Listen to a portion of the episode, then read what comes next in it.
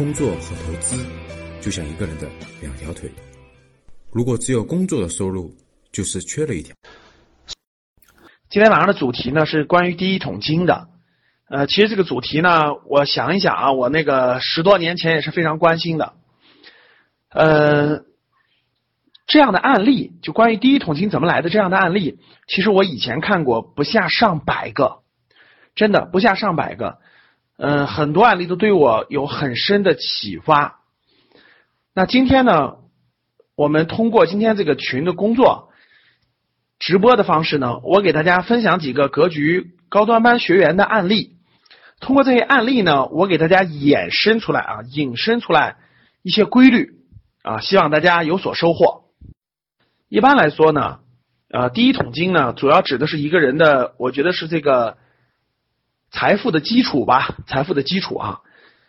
呃，总体来说呢，第一桶金多少算合适呢？其实至少应该是几百万以上啊，几百万以上的算是一个人的第一桶金。赚取第一桶金的方式有很多。但是归纳起来，其实大概就是三种方式获得的。那第一个案例呢，我们就讲概率最高的，也是这个这个比例最高的啊。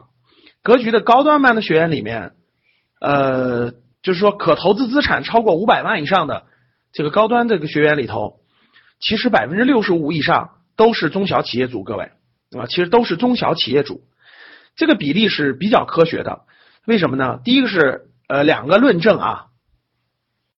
第一个论证是，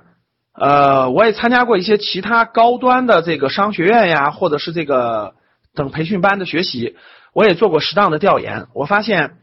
我这个比例是比较科学合理的，就是呃高中高中高这个财务自由的这个人群当中啊，可投资资产超过几百万的百分之六十五是这个中小企业主。第二个论证呢，就是咱们知道国内有那个有些调研榜，对吧？包括银行的呀，包括什么胡润什么那个调研榜里面，呃，中高净值人群里头百分之六十五左右的比例也是中小企业主，所以说这个是比较科学合理的，各位啊，这个是可以说是比较科学合理的。呃，也也论证了一句话啊，就如果你想赚到第一桶金，那可以说是最快速、最大多数人选择的方法是创业。那我第一个案例呢，就是 A 同学，他就是属于这种类型的啊。我给大家讲一下他的案例，然后我给大家总结啊。这位 A 同学呢，大概也就是四十四十岁左右吧啊。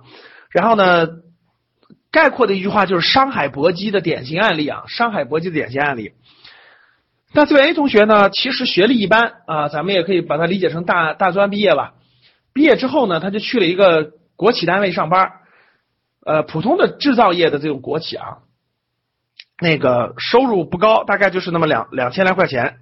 两千多块钱呢，就做了大概两年多。两年多，这个孩子其实已经他已经深刻的知道这个东西不是他要的呃，他一定要这个在这个财富方面有所证明，所以他就是有他有这个心念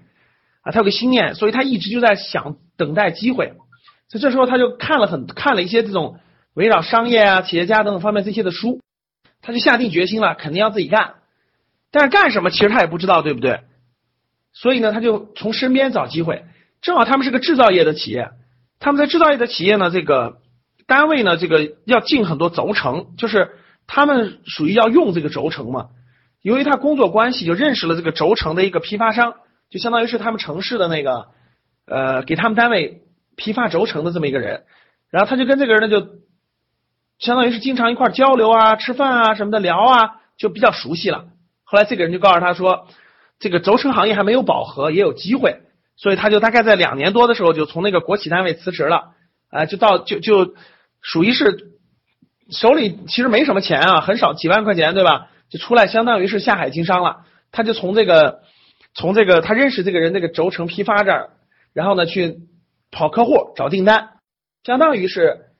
呃，比如说他在他在苏州。他苏州认识了这个轴承的批发商以后呢，这个轴承批发商就告诉他，这个行业没有饱和，你可以去另外一个城市，所以他就去了郑州，相当于他就是去郑州批发这个就卖这个轴承，轴承的厂家是属于从苏州这儿这个进货的，相当于他认识那个朋友，在郑州呢又跑了两年的这个轴承批发生意，相当于就自己承担啊，自己拿货自己卖，相当于是自己给自己当老板了，没人发工资了。呃，第一次创业，大家可想而知啊，其实并不顺利。跑了两年多呢，没赚到钱，但也没有亏太没没亏什么钱，也没赚到什么钱，相当于耗费两年时间精力。但是呢，最大的好处就是什么？入做事有做生意的经验了啊，也那个了解了这种 to B 生意应该怎么做等等的。哎，痛定思痛，发现这个行业呢，虽然没有饱和，但其实很难做了啊。其实他就发现，虽然没有饱和，但是其实很难做了，就是真正想赚钱已经很难了。赚的是微利，他就开始思考了。他跑客户过程中，他就开始思考了。这个，这个，这个利润太低啊，为什么不能做？有什么难点？客户要回扣啊，等等这些东西，他愿不愿意承受？他这个这个阶段就开始思考自己了，就反思自己，然后呢，思考这个行业，思考这个东西能不能做。他最后呢，结合他的这个不不断的思考，他发现他并不是他这个东西利润空间太薄了。当他跑各个工厂、跑各个制造业的时候，他发现了这些企业除了需要轴承，还需要另外的一样东西啊，还需要另外的一样东西。这些这些企业呢，都需要一种这种呃这个轴承使用的机床，一种维修的一个东西。呃，因为他客户跑多了嘛，就了解了这个需求了，对不对？哎，慢慢就发现那个东西的需求量也很大，所以他就抓住了机遇，不卖这个轴承了，哎，改向了这种客户所需要的一种机器设备的一种。就相当于是一种替换的另外一种的零部件，另外一种零部件，因为他跑这两年轴承呢，大概积累了一百多个客户，轴承的利润呢太低了，谈的过程中就发现某这种机床需要一种零部件，他就下功夫去找，在市场上找到了这种零部件的供应商啊，是一种有有一定的技术含量，是一个是某种那个就是国外的一种日本的一个呃日韩比较有这个技术的，他就相当于就找到了这个企业的这个中国的总代理，就谈到了这个。代理权在河南地区的代理权，然后他就把这些客户，因为客户已经在手中了嘛，虽然轴承没赚什么钱，但是有有这些跟跟跟这些客户有接触了，然后他就把这个代理回来的这个比较新的东西呢，就这个卖给了这些企业，结果在这一单上就赚到了比较小的一桶金，啊，就卖给了这些企业呢。另外一个东西，大家就把它理解成啊机床的一种维修设备吧，一种设备，哎，结果呢这个就赚了第一桶金，但虽然不多，大概几十万嘛。但是他就发现了，深刻的理解了什么是需求。当理解了什么是需求之后呢，他就把这个东西往往往大做了，就把这个代理的这个东西呢，扩大他的客户，从一百多家扩大到了五百多家。然后这个东西就坚持做了大概这个这个三年左右。三年左右做完之后呢，客户已经扩大到五百多家了，大概这个这个赚了一百多万，一百五十万左右。从五十多万慢慢转到一百一百多万了，这是做了这个。这个这个又做了三年多，大家看他这是做第二次生意了，从轴承变成了机床的一个什么东西。慢慢的谈到五百多家公司的时候，他发现了其中有一个客户，谈的这五百多家客户当中有一个客户，就是每次去的时候都车水马龙，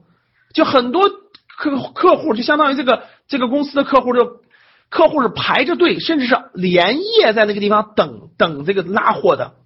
他就发现了这个这个公司的生意特别好，说白了就是供不应求。他就认真去调研，就发现了这个东这个公司生产的什么呢？生产的是那种节水设备。大家知道，就现在很多家里已经有了，就是厨房安装的那种节水设备。当时属于市场的早期。他做了第二轮生意以后，他就明白了，这个生意都不可能长久，都有一一个一个阶段。他那个那个那个机床的维修设备，那个大概做了三年多呢，其实利润也就那样了，一年赚几十万，再往上走也有难度。他突然发现了，他这个客户，他有个客户生产的这个净水机，货量出货量特别大，也特别好，供不应求。然后他就认真去调研这个行业，一发一调研了一个多月，就发现了这个市场刚刚启动，市场无限大，所以他就打破头，想尽一切办法跟这个工厂建立联系，成为了这个工厂，成为了这个工厂。江苏省的代理权拿到了这个工厂江苏省产品代理权，然后呢，把他这些年积累的一百多万全部投到了这个净水器的这个代理当中，结果把握住了市场机遇啊，用了两年的时间在江苏做的非常大，基本就赚到了第一桶金，也就是一千万左右。所以呢，这个这位学员呢，现在还是我们格局的学员，也属于是做了好几个省的那种净水器，大家都知道，就厨房的那种净水器啊，我家有一个。就是那种净水器安装在厨房底下的净水器，那个、那个、那个、那啥，他就说，大家想想他为什么能把握住这个机遇呢？好了，今天的节目就到这里吧。如果你想系统学习财商知识，提升自己的理财能力，领取免费学习的课件，请添加格局班主任五幺五八八六六二幺。我们下期见。